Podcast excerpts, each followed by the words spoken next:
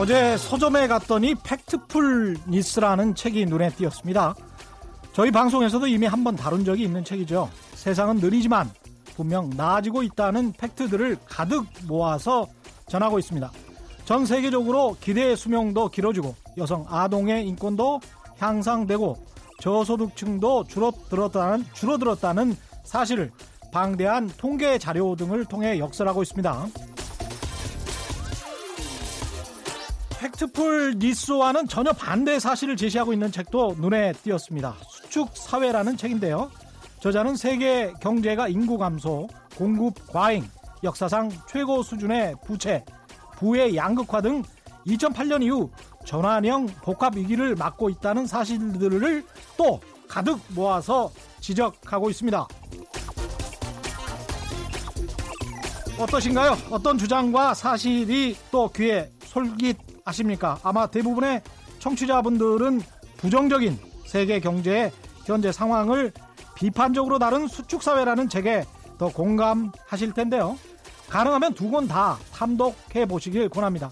경제는 늘 동전의 양면처럼 다른 모습을 동시에 갖고 있다는 점, 어떤 팩트를 취합해서 어떤 논리로 이끌어 가느냐에 따라 세상의 진실은 또 달리 보일 수도 있다는 점을 느끼실 수 있을 겁니다. 그러면서 이런 생각도 한번 해보시길 권합니다.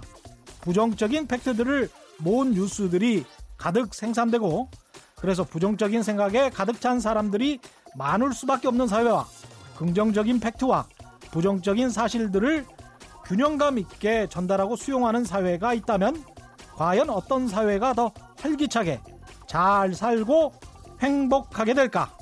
이에 대한 정답은 뻔하지 않을까 싶은데요. 안녕하십니까. 세상에 이익이 되는 방송 최경령의 경제쇼 출발합니다. 오늘의 돌발 경제 퀴즈 먼저 내드리겠습니다. 미중 무역 갈등 여파로 원화 가치가 약 2년 5개월 만에 최저치로 떨어졌습니다. 원화 가치는 이 나라의 통화를 매매할 때 기준으로 환율이 정해집니다. 미국에 통화하면서 세계에서 가장 큰 영향력을 가진 국제 기, 기축통화죠. 이것은 무엇인지 펜이 아니고 센트 아닙니다. 정답을 아시는 분은 짧은 문자 50원, 긴 문자 100원에 정보 이용료가 부과되는 샵 9730번으로 문자 보내주시기 바랍니다. 콩과 마이케이는 무료입니다. 정답 보내주신 분들 가운데 다섯 분 선정해서 주방용품 세트 보내드리겠습니다.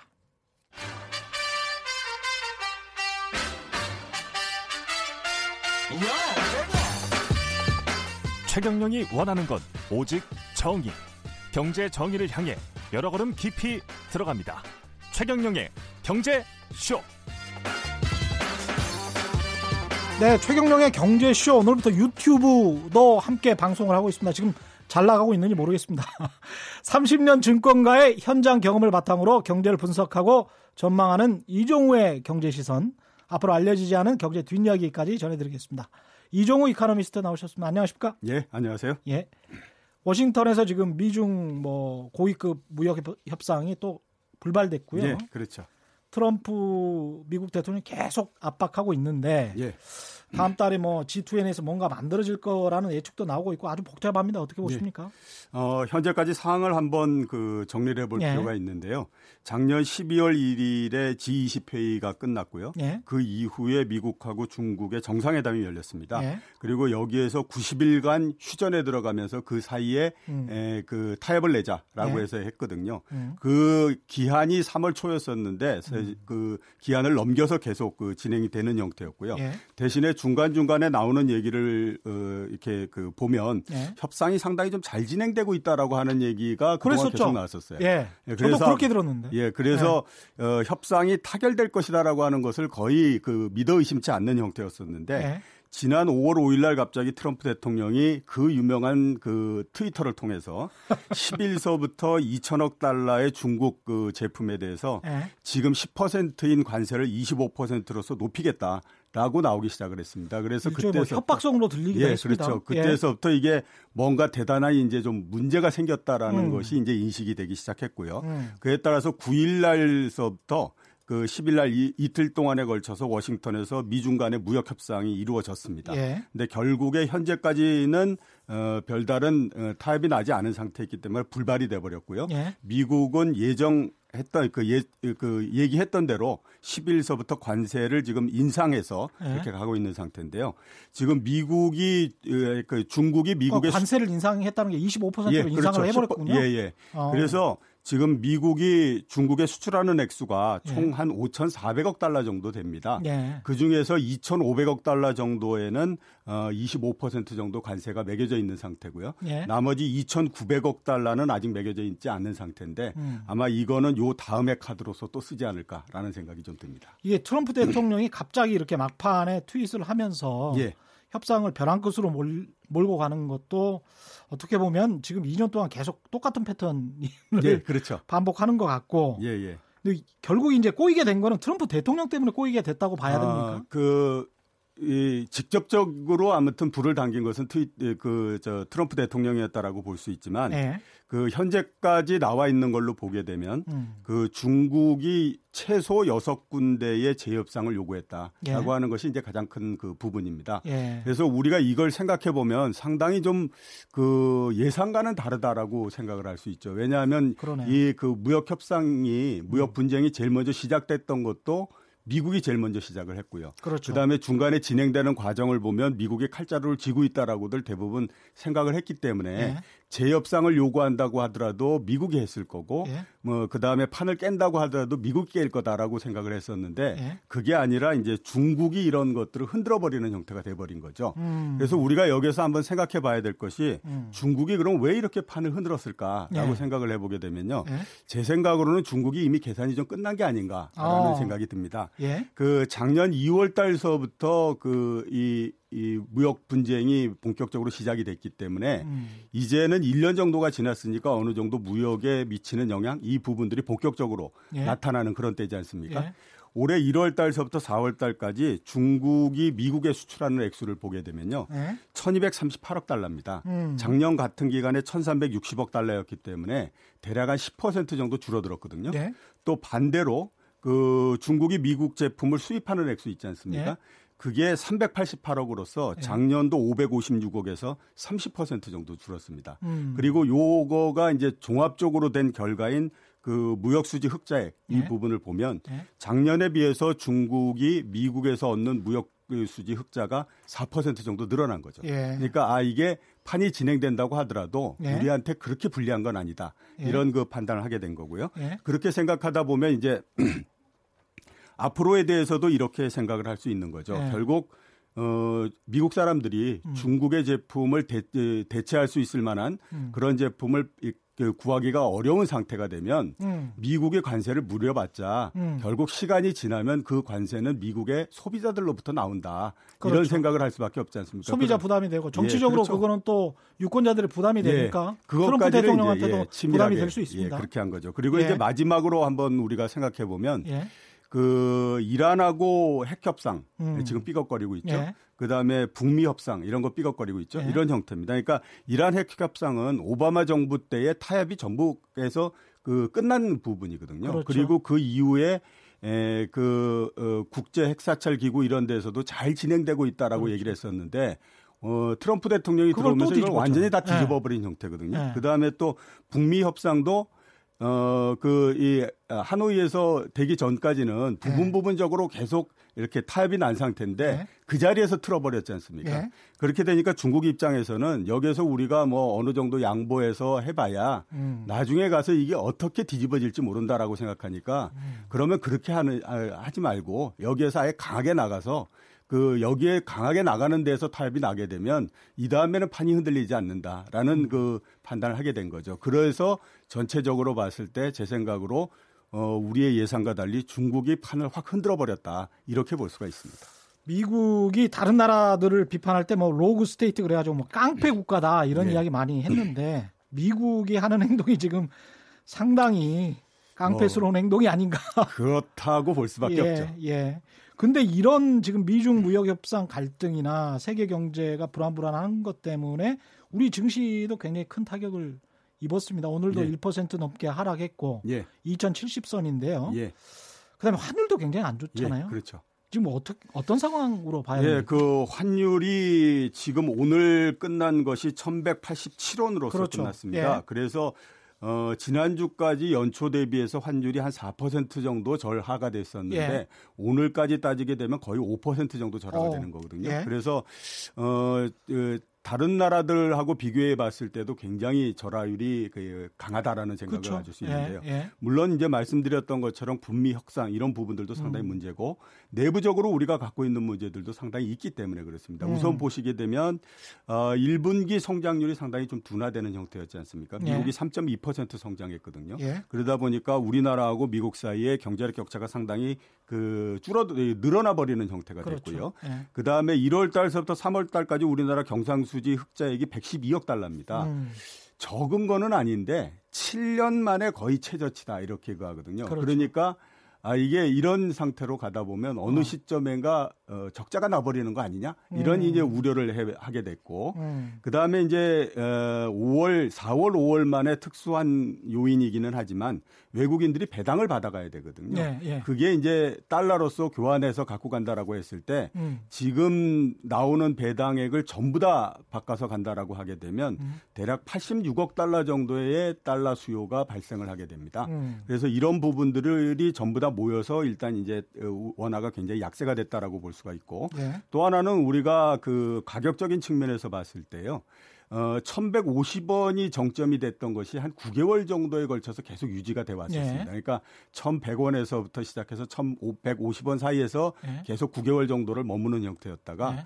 이번에 한 두 주 전 정도에 그게 이제 무너지는 형태가 됐거든요. 음. 그리고 뚫고 올라가다가 보니까 9개월 동안에 쌓였던 에너지가 한꺼번에 폭발을 해버리는 형태가 돼버린 거죠. 어. 그러면서 최근에 원화가 굉장히 약세가 됐다 이렇게 볼 수가 있습니다. 그럼 이게 추세적으로 앞으로도 이렇게 된다라고 봐야 되겠습니까? 어, 그렇게, 약세가? 그렇게 되지는 않을 걸로 네. 보이고요. 네. 어, 1120원 정도까지는 한번 올라갈 수는 있을 있다. 것 같은데 어. 에, 예, 그거를 계속해서 뚫고 올라가거나 그러지는 않을 거라고 생각이 됩니다. 왜냐하면요. 1120원에서 지금 1180원 그 예, 사이. 예, 예. 그러니까 예. 이제 그걸 한번 뚫었다가 그 다음에는 음. 지금보다도 훨씬 더 낮아지는 형태로서 음. 진행이 될 것 같다라는 생각이 드는데 예. 우리가 외환위기 때 이제 처음으로 천 원을 넘어가지 않았습니까? 그랬죠. 예. 그리고 이제 지금이 외환위기가 끝나고 한 23년 정도의 시간이 지났는데요.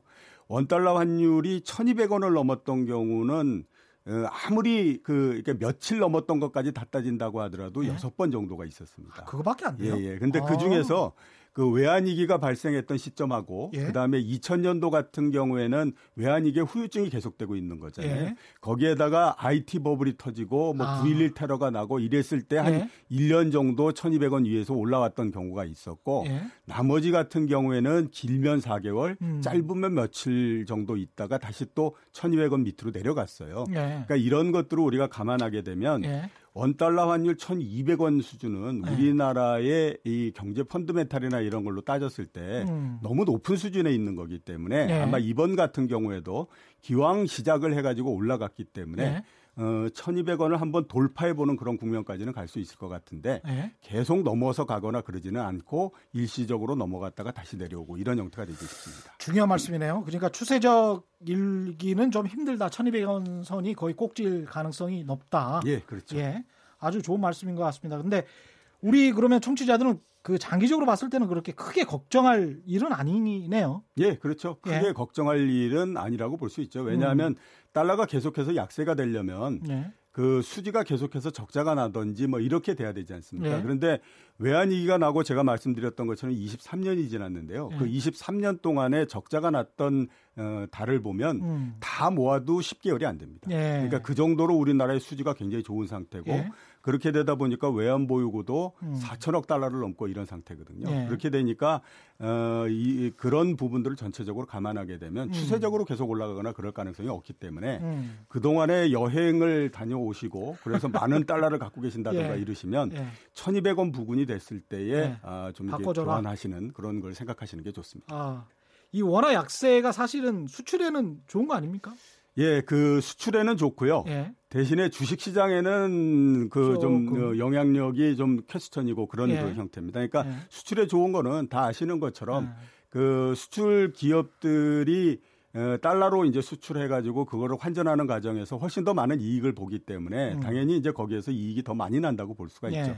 물론 이제 그 기업들이 수출하기 위해서 원자재를 수입해야 되는 그런 예. 부분들이 있지만 예. 원자재를 가공을 해가지고 물건을 만들어서 매출을 하기 때문에 음. 일반적으로 매출액이 원자재 가격에 들어가는 비용보다도 훨씬 더 큰 게 사실입니다. 그렇죠. 그렇기 때문에 어, 전체적으로 봤을 때 원화가 약세가 되게 되면 예. 기업들이나 경제는 그렇게 나쁘지는 않은 부분들이 되는데요. 예. 예. 자본 시장에는 그 원이 강세가 된다라고 하는 거는 우리나라 음. 경제가 좋을 때 원이 강세가 됩니다. 그렇죠. 그렇죠? 예. 그렇기 때문에 이게 그 어, 원래 어, 환이 약세가 되는 것 자체가 예. 주식 시장에 플러스이기는 하지만 예. 주, 그 경제에 미치는 영향이 또 경제가 미치는 영향이 또 다르기 때문에 네. 결과적으로 전부 모아 보면 경제가 좋을 때 주가가 올라가고 어. 경제가 좋을 때 환이 약 그 강세가 돼 버리기 때문에 그러네요. 원화가 절상일 때 오히려 그 주가가 올라가고 이러는 어. 경우가 훨씬 더 많이 나오는 게 외국인 투자자 입장에서도 예, 앞으로 그렇죠. 환율이 좀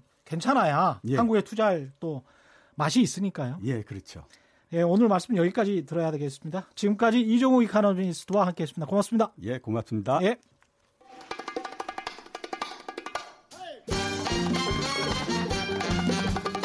유쾌한 경영시의 한국경제 오도독 최경영의 경제쇼.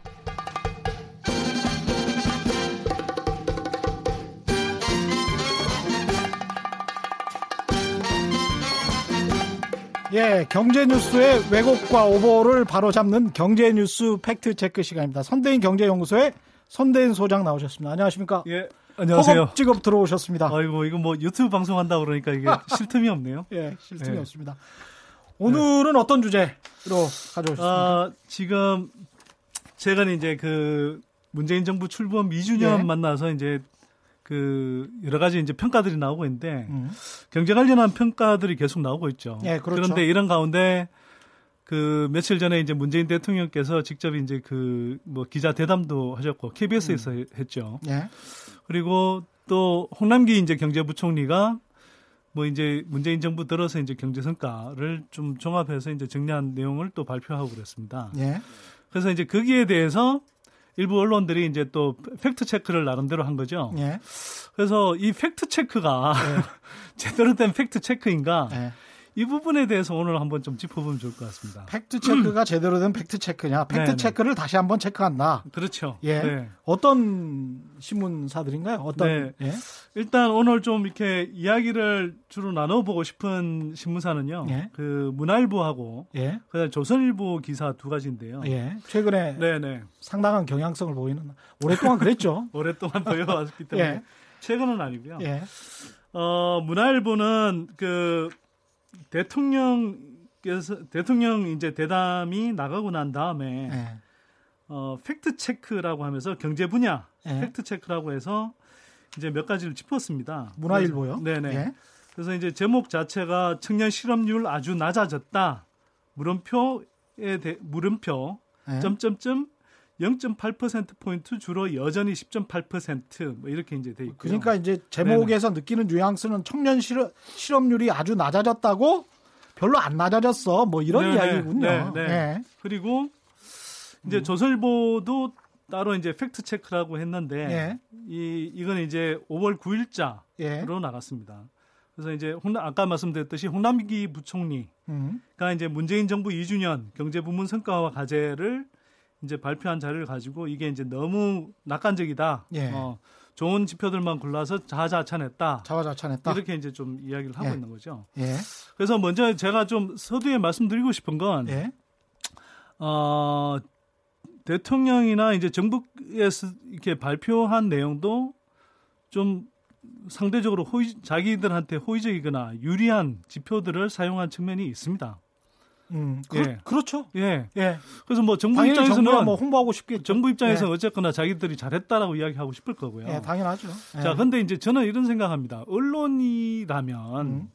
그리고 특히 팩트 체크라면 음. 그러면 예를 들어서 뭐 지표가 좋아진 부분은 또 좋아진 대로 인정하고 또 한편으로 부족하거나 잘못되어 있는 부분은 또 이제 그대로 또 비판적으로 이렇게 이 할 수 비판을 할 수 있죠. 예. 근데 그게 아니라 뭐 이 정부의 어떤 발표 또는 주장에 대해서 네? 또양 완전 극단처럼 어. 안 좋은 지표들만 어. 그리고 안 좋은 지표라기보다는 어찌 보면 흠집내기식으로 어. 예, 어떤 그 fact들을 골라서 예. 아, cherry picking이라고 하죠. 딱딱. 뭐 네? 그런 그런 본인들의 입맛에 있고요. 맞는 것만 입맛에 맞는 것들만 네. 이제 골라서 이렇게 fact check를 하면 fact check라는 이제 핑계로 사실은 굉장히 부정적으로 이제 예. 보도를 하는 거죠. 예. 그래서 저는 오히려 예. 이 예를 들면 좋은 음. 지표들은 좋은 지표들로 이야기를 하고 음. 또 한편으로는 음. 잘못된 부분 또는 음. 부족한 부분들은 또 그 집 그대로 이제 꼬집어야 그렇죠. 또 사실은 설득력도 있는 것인데 예. 경제가 또 안 좋은 거는 또 사실이니까요. 네네. 지금 현재. 네.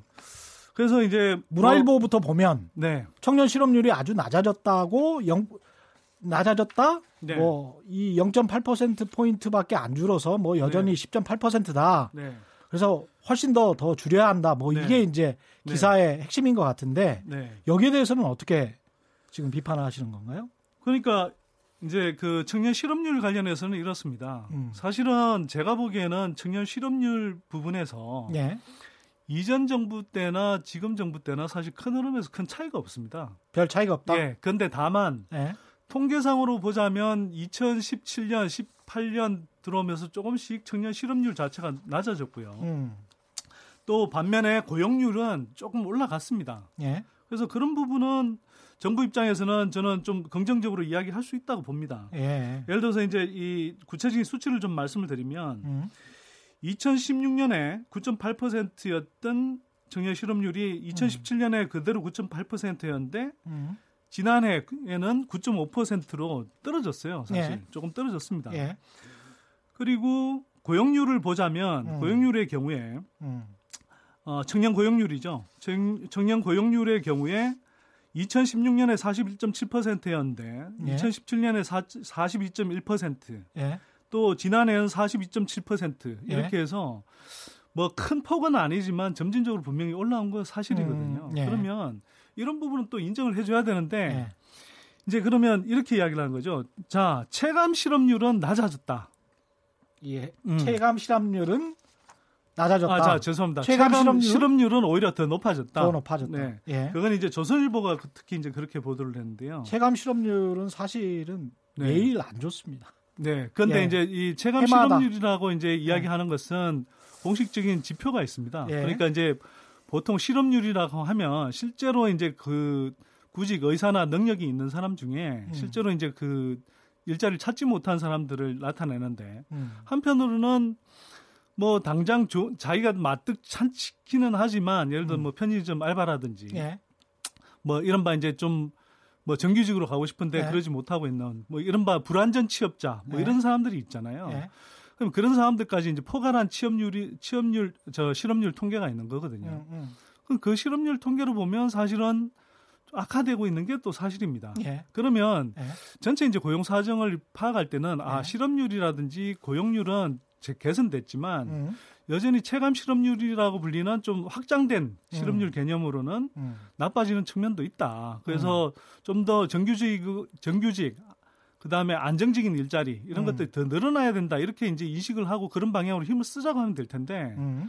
꼭 이제 좋아진 것들은 무시하고 예. 이제 나빠진 것만 또 이제 강조를 하는 거죠. 침소봉대한다. 네네. 예. 자 이번에는 예. 조선일보 이제 보도가 있는데요. 예. 뭐 시간 관계상 이걸 뭐 기사가 사실 좀 길어서요. 예. 다 일일이 뭐 언급하기보다는 핵심적으로 그렇죠. 조선일보가 게 뭔가요? 조선일보가 예. 여섯 개 이제 항목에 걸쳐서 음. 정리를 해놓은 게 있습니다. 예. 그래서 제가 이제 조금 뭐 위에서부터 조금 설명을 드리면 예. 경제 성장률 관련해서 이제 이 문재인 대통령께서는 어 그러니까 이른바 이 3050 클럽이라고 그러죠. 인구 예. 5천만 규모 되는 국가들 중에 소득이 이제 3만 불 예. 넘어선 국가들 중에서는 미국 말고는 우리가 그래도 경제 성장률이 제일 양호한 편이다. 주요 선진국에 비해서 양호하다. 네. 정부 여당의 자평은 그러나 네. 팩트는 뭐 18위밖에 안 된다. 뭐 이런 이야기. 네, 조선일보는 이제 이게 OECD 국가들 가운데 18위밖에 음. 안 된다. 뭐 음. 이렇게 이제 좀 보도를 하고 있는데요. 예. 사실은 둘 다 팩트인 거죠. 예. 근데 이제 그러면 기준을 어디로 잡을 거냐. 예. 예를 들면 정부 입장에서는 자 우리가 경제 규모가 상당히 커졌고 내수 네. 규모가 있는 나라들 중에 네. 그런 나라들은 사실은 이 경제 성장률이 그 해마다 이제 큰, 폭, 큰 폭으로 이제 변동하기는 좀 힘들거든요. 음, 음. 그렇기 때문에 정부 입장에서는 그런 나라들하고 이제 비교해서 우리가 양호하게 성장하고 있다. 이렇게 충분히 주장할 수 있다고 생각하고요. OECD 36개국이라고 네. 하지만 우리가 경제 규모가 한 11위권 정도기 때문에 11위 그렇죠. 안에서는 상당히 양호한 수준이라는 말씀이신 거죠? 그렇죠. 예. 그런데 이제 우리보다 앞선 나라들을 이제 따져, 보면 OECD 네. 국가들 가운데 예.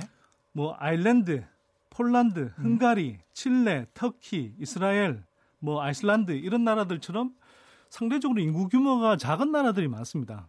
그러면 이런 나라 경제 규모가 작네요. 예, 경제 규모도 예. 대체로 이제 작고 예. 그러면 상대적으로 성장률 변화폭이 아직 이제 강하게 나타나는 경우들이 많거든요. 예. 그러니까 둘 다 이제 팩트를 이야기는 하고 있지만 양쪽을 사실 다 골고루 이제 좀 우리가 같이 보고 좀 비교할 필요가 있다는 거죠. 음. 그래서 언론은 이 양쪽 측면을 다 같이 짚어주는 게 필요한데 예.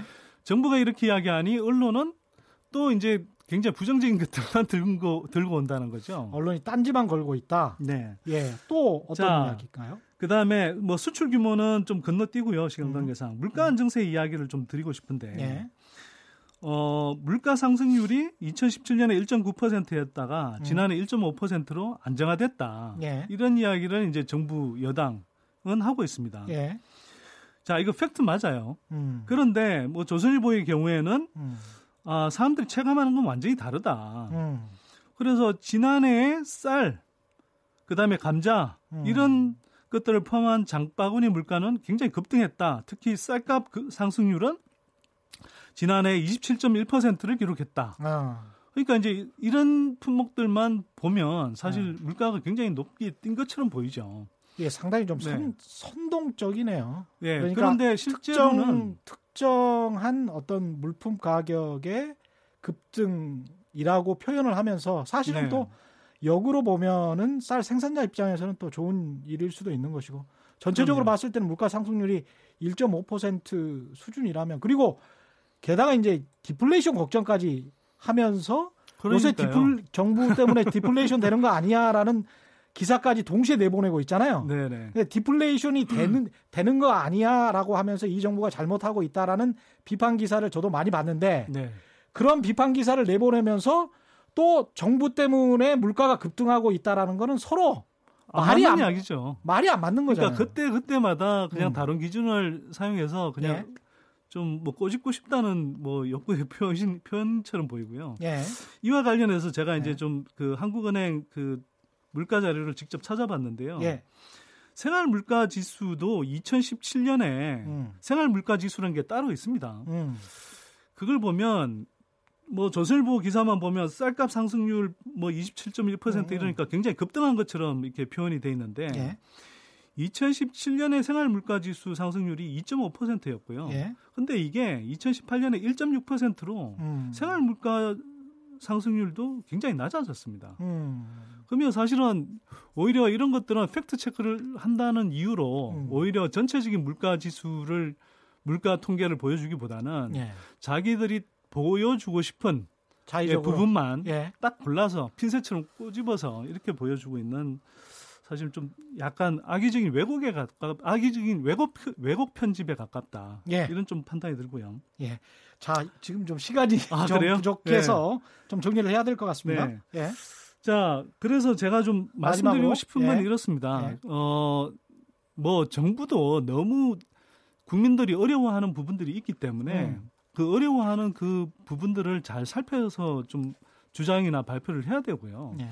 또 그래야 한편으로는 아, 이렇게 앞으로 좋아질 수 있다라고 이야기를 하더라도 국민들이 좀 설득력 있게 이제 그런 것들을 뭐 믿을 텐데 그런 측면에서도 정부의 발표도 조금 더 신중할 필요는 있습니다. 근데 언론이 정작 팩트 체크를 하겠다고 하면서 그 정부의 어떤 주장 중에서도 한편으로는 맞는 부분이라든지 또는 긍정적인 부분들은 인정하고 또 부족한 부분을 이렇게 채워주면 될 텐데 그렇지 않고 어떤 의도를 가진 것처럼 이렇게 뭐 꼬집듯이 또 음. 발목 잡듯이 이렇게 이제 가면 언론의 fact check 자체에 대한 신뢰 자체가 떨어진다는 거. 예, 그래서 fact check라고 해서 다 믿을 수 있는 건 아니다. 아니다. 네. 이, 네. 말씀으로 오늘 결론을 대신하겠습니다. 예, 오늘 감사합니다. 선대인 경제연구소장과 함께 했습니다. 고맙습니다. 네, 고맙습니다. 헤드라인 뉴스입니다. 마이크 폼페이오 미 국무장관이 러시아 바, 모스크바 방문 일정을 취소하고 이란 문제를 포함해 중요한 사안들을 논의하기 위해 유럽연합 본부가 있는 벨기에 브뤼셀을 방문한다고 미 CNN 방송이 보도했습니다. 인천 부평 미군 기지의 다이옥신 토양 오염 정화 비용에 대해 시민단체들이 주한미군이 책임져야 한다고 주장했습니다. 김학의 전 법무부 차관 사건을 수사하는 검찰 수사단이 김 전 차관에 대해 구속영장을 청구했습니다. 정치자금법 위반 혐의로 재판에 넘겨진 은수미 성남시장 측이 오늘 열린 첫 재판에서 혐의를 모두 부인했습니다. 지금까지 헤드라인 뉴스 정한나였습니다. 네, 오늘의 돌발 경제 퀴즈 한 번 더 내드리겠습니다. 미중 무역 갈등 여파로 원화 가치가 약 2년 5개월 만에 최저치로 떨어졌습니다. 원화 가치는 이 나라의 통화를 매매할 때를 기준으로 환율이 정해지는데요. 미국 통하면서 세계에서 가장 큰 영향력을 가진 국제 기축 통화입니다. 아, 펜이 아니고 센트도 아니고 이것은 무엇인지 정답을 아시는 분은 짧은 문자 50원, 긴 문자 100원에 정보 이용료가 부과되는 샵 9730번으로 문자 보내주시기 바랍니다. 콩과 마이케이는 무료입니다. 정답 보내주신 분들 가운데 다섯 분 선정해서 주방용품 세트 보내드리겠습니다. 예, 문자가 많이 들어와 있네요. 최민재님, 예전부터 부모님께서 이거 빛이라도 내서 어, 우리들 아, 어, 아, 뭐 무슨 공공빛 아 이런 이런 말씀이시군요. 땡땡빚이라도 내서 우리들 가르친다고 하셨어요. 오늘 퀴즈 정답입니다. 5367님 수출 대금으로 받은 이것 가치가 올라서 기분 좋은 사람 중에 한 명입니다. 예. 국내 여행사 중에 inbound, inbound 주로 하시는 분들, 외국 어, 손님들 많이 받으시는 분들도 좋아한다고 합니다. 1292님, 아들이 미국에서 유학 중인데 교육비 보낼 일이 걱정입니다. 이렇게 반대로 또 굉장히 걱정이신 분들도 많고요. 5185님, 부장님이 잔소리 하시더니 부장님 나가자마자 과장님이 잔소리를 이어서 하시네요. 저는 이어폰으로 최경령의 경제쇼 들어요. 이거, 이거는 부장님과 과장님이 잔소리를 그만하시면 저희 경제쇼를 안 들으실 것 같은데 계속 애청해 주시기 바랍니다. 2357님, 지금 유튜브 실시간 방송 보고 있습니다. 최 기자님, 홈피 사진보다 훨 젊어 보이세요. 아니, 어려 보이세요. 뭐, 이렇게. 예, 제가. 고맙습니다. 칭찬으로 듣겠습니다. 전우용의 역사 속 경제 이야기, 역사학자 한국학 중앙연구원 전우영 교수 나오셨습니다. 안녕하십니까? 네, 안녕하세요. 오늘 갑질 이야기. 갑질은 뭐 정말 고질적인 병폐고 이제 완전히 사회적 화두가 돼 있습니다. 예. 네. 역사적으로 이 갑질이라는 게 있었습니까 우리나라? 그러니까 기본적으로 갑질을 어떻게 해석하느냐의 문제겠죠. 음. 그러니까 우리가 지금 흔히 쓰는 갑질은 이제 자신의 우월적 지위를 이용해서 예. 항변하거나 저항할 수 없는 사람에게 온갖 행패를 부리는 일반적 행위 일체 예. 보통 이제 이런 식으로 정의를 하잖아요. 예. 그러니까 신분 사회가 출현했을 때부터 또는 계급 사회가 출현했을 때부터 이런 음. 식의 이제 행위가 있었다고 봐야 되겠죠. 그런데 그런 걸 갑질이라고 부를 수는 없고 또 부르지도 않죠. 그랬겠네요. 왜냐하면 갑질이라는 말은 이제 그야말로 계약서상의 갑을 관계에서 갑이 을에게 부리는 횡포 이런 뜻이잖아요. 좀 더 구체적으로 얘기하면. 그렇습니다. 그래서 갑질이거든요. 예. 그냥 뭐 가불이라고 하는 게 저절로 나오는 것은 아니고 예. 실제로 일상생활에서나 이제 대면 관계에서는 그냥 이름 대 이름이죠. 그러네요. 이제 계약서상에만 누구를 갑으로 하고 누구를 의비로 하, 을로 함 이렇게 해서 자본주의가 들어오면서부터 갑을 관계가. 그러니까 자본주의뿐만이 아니고 네. 사실 뭐 같은 맥락이겠습니다만은 네. 이제 근대적 계약 관계 우리가 저 굉장히 유명한 말이 있죠. 신분에서 계약으로. 아. 그죠? 신분에서 계약으로. 네, 신분에서 계약으로 이행했는데 그럼 음. 당연히 계약 관계라고 하는 것은 갑과 을의 의무와 책임, 권리 부분들을 명료히 하고 네. 그 안에서만 이제 필요한 일들을 하면 되도록 하는 것이 계약 관계잖아요. 네. 근데 이 계약 관계를 분명히 맺었다. 이 다른 말로 하면 이제 신분제적 잔재가 없어져야 하는데 음. 없어지지 않고 과거의 신분 의식과 신분제적 잔재가 계약 관계에 얹혀서 음. 계약서상에 있는 내용 이상의 것들을 요구하게 만들고 또 그걸 너무 당연하게 여기고 예. 또 그런 피해를 감수하고 이런 문화가 만들어진 게 갑질이거든요. 그러니까 음. 이거는 어 그러니까 어, 언제 생겼느냐 이러면 지금 말씀대로 가보개혁 이후 신분제 해체 신분, 이후에 신분제에서 계약으로 네, 신분에서 계약으로 어. 이행하는 근대 사회 그, 이후에 예, 예. 계약 관계가 제대로 이, 만들어지지 않음으로써 어. 이제 이런 식의 굉장히 중세적인 어. 잔재가 어. 현대적 계약 관계 안에 에, 뿌리를 내렸다 또아리를 틀었다 이렇게 보는 것이 좀 정확한 표현이겠죠. 음.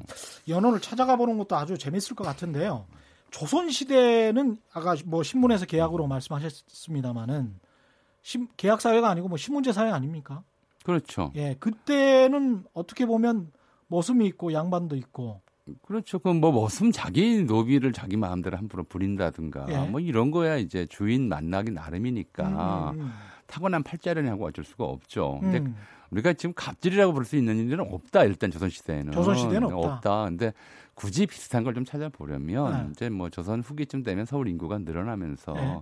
주택 부족 현상이 나타나요. 네. 그럼 이제 양반이라는 사람들이 네. 남의 집에 새 들어가 가지고는 네. 아예 집을 차지해 버리는 일들이 간혹 생겨요. 집을 뺏어 버리는 거죠.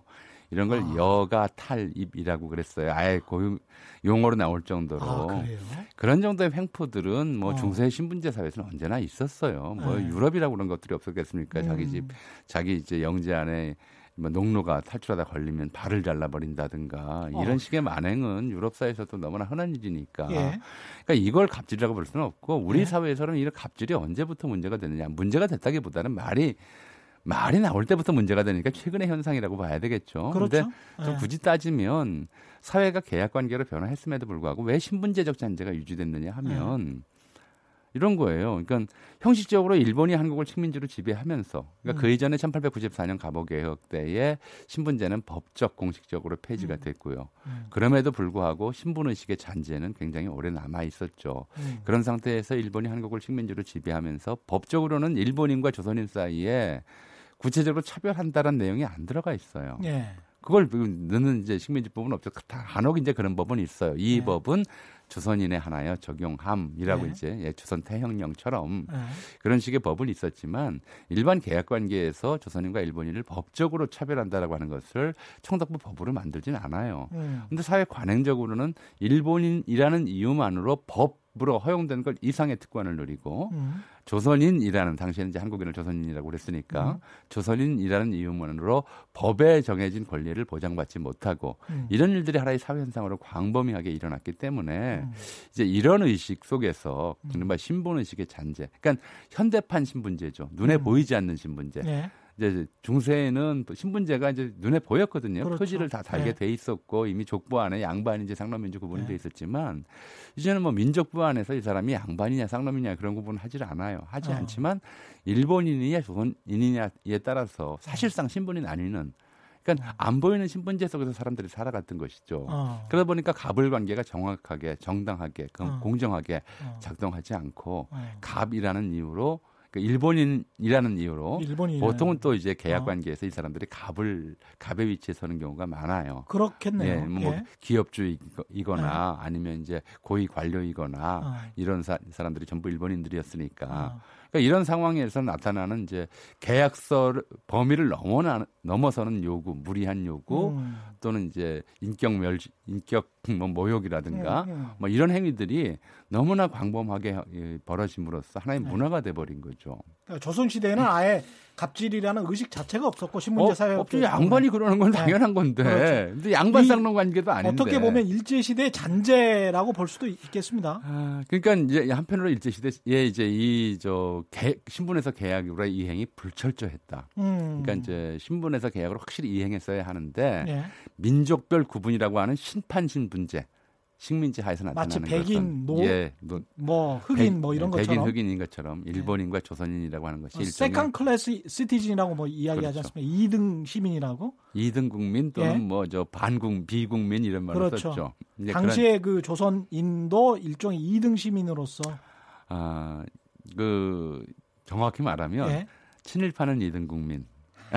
그리고 친일파가 아닌 사람은 비국민. 아 비국민 아예 예, 국민조차도 아니다. 이제 이런 식으로 구분을 했었죠. 근데 그런 식의 이제 구분이 계약서 상에 또는 음. 명시되지 않은 채로 사회에 통용됐기 때문에 굉장히 음. 온전됐던 것이고요. 예. 한국 전쟁 이후에 이제 일본인들이 물론 해방 이후에 일본인이 물러나고 예. 6.25 전쟁 이후에 오래됐던 신분제적 잔재들이 그러니까 양반 쌍놈 따지던 문화가 농촌 사회가 완전히 붕괴함으로써 예. 공동체들이 이제 완전히 찢어져 버렸거든요. 전쟁을 거치면서 네. 좌파 우판이 이제 네. 이런 것들로 이제 찢어지면서 사실은 양반 쌍놈 따지는 문화는 굉장히 빨리 없어졌어요. 아. 어, 지금 우리 사회는 1894년에 공식적으로 신분제가 폐지된 걸로 치고 보면 네.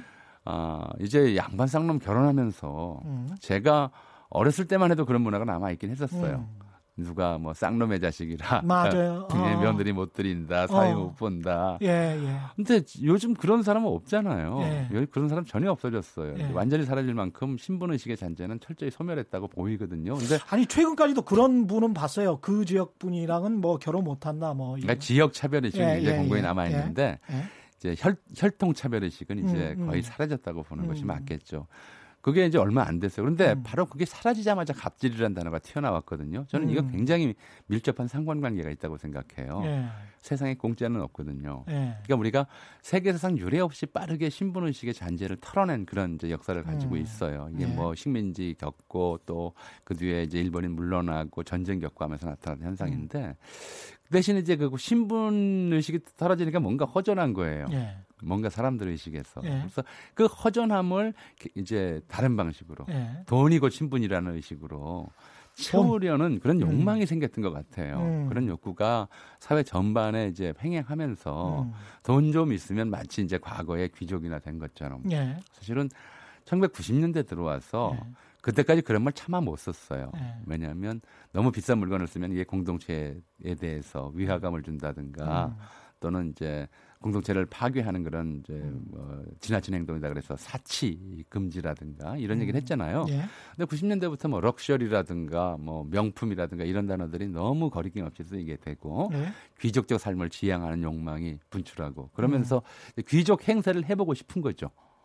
해, 주고 싶어진 거예요. 그런 측면에서 보면 요새 그 고객은 왕이다 옛날부터 썼잖아요. 예. 이 단어도 정말 마음에 안 드는 것 같아요. 뭐그 고객은 그 왕이다. 근데 고객에겐 그럴 권리가 있어요. 예. 뭐 고객은 왕이다 그러놓고 예. 이제 그러면서 자기들은 신이라고 이렇게 주인은 신이다 이렇게 얘기하는 권리가 있는데 실제로 이제 고객에는 그게 범위가 아니죠. 고객은 예. 갑이죠 사실은 그죠.